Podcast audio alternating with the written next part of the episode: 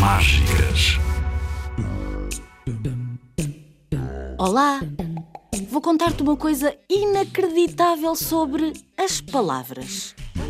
Tal como tu e como eu, as palavras também têm famílias. Por esta é que não estavas à espera. Imagina-te a ti, aos teus pais e aos teus irmãos. São todos da mesma família e têm todos o mesmo apelido. É verdade, é ou não é? Mas apesar do vosso apelido ser igual, imagina que te chamas Silva. Todos vocês são pessoas diferentes.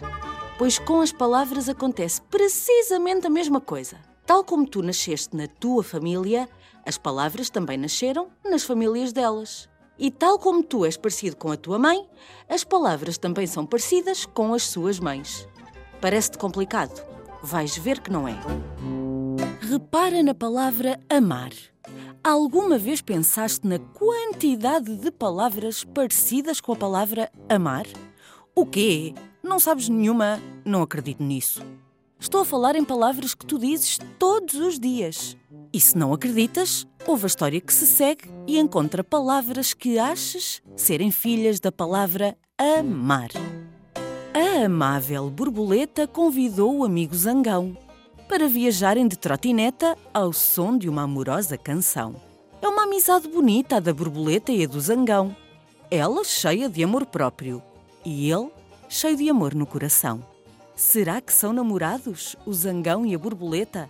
Será que vão a namorar enquanto viajam na trotineta?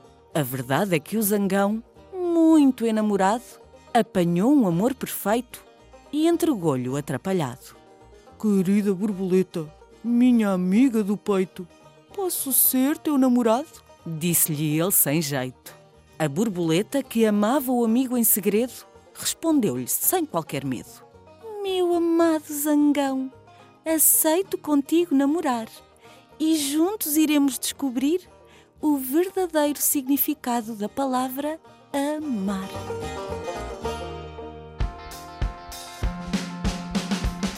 Amigo, amorosa, amável, amizade, namorado ou namorar, nunca esquecendo o amor. São palavras da família de amar, ai são, sim senhor.